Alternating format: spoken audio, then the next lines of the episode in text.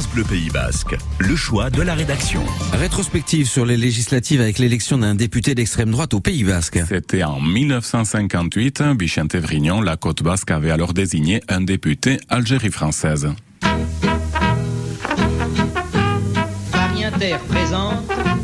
Il n'y a alors que deux circonscriptions et celle de la côte basque vote à 60% pour Jean-René Tomaso, colonel des parachutistes, investi par les gaullistes.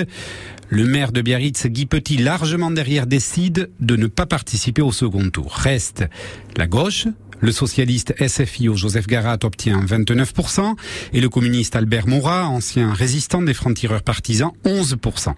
Élu avec l'étiquette UNR, gaulliste, Jean-René Tomaso deviendra très vite l'allié de cet homme. Qu'il sache bien, légitime représentant de notre province française d'Algérie, que tous les patriotes et tous les nationaux sont prêts, eux aussi,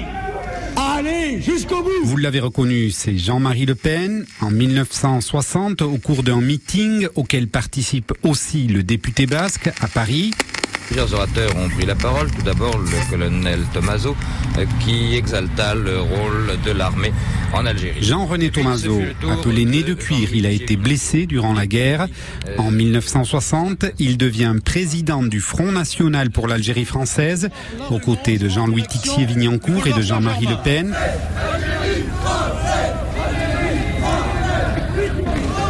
Il siège alors dans l'opposition d'extrême droite, comme l'autre député basque Alexandre Camino. Il est tellement éloigné de ses électeurs qu'il ne se présente même pas en 1962 à l'élection suivante.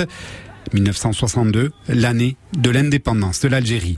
Ce sera un certain Henri Grenet qui sera élu, élu de gauche, avec le soutien des communistes et dans le groupe parlementaire de François Mitterrand, mais ça, c'est déjà une autre histoire. Avant les élections avant les élections de dimanche, série de reportages toute la semaine, c'est avec l'aide des archives de l'INA justement.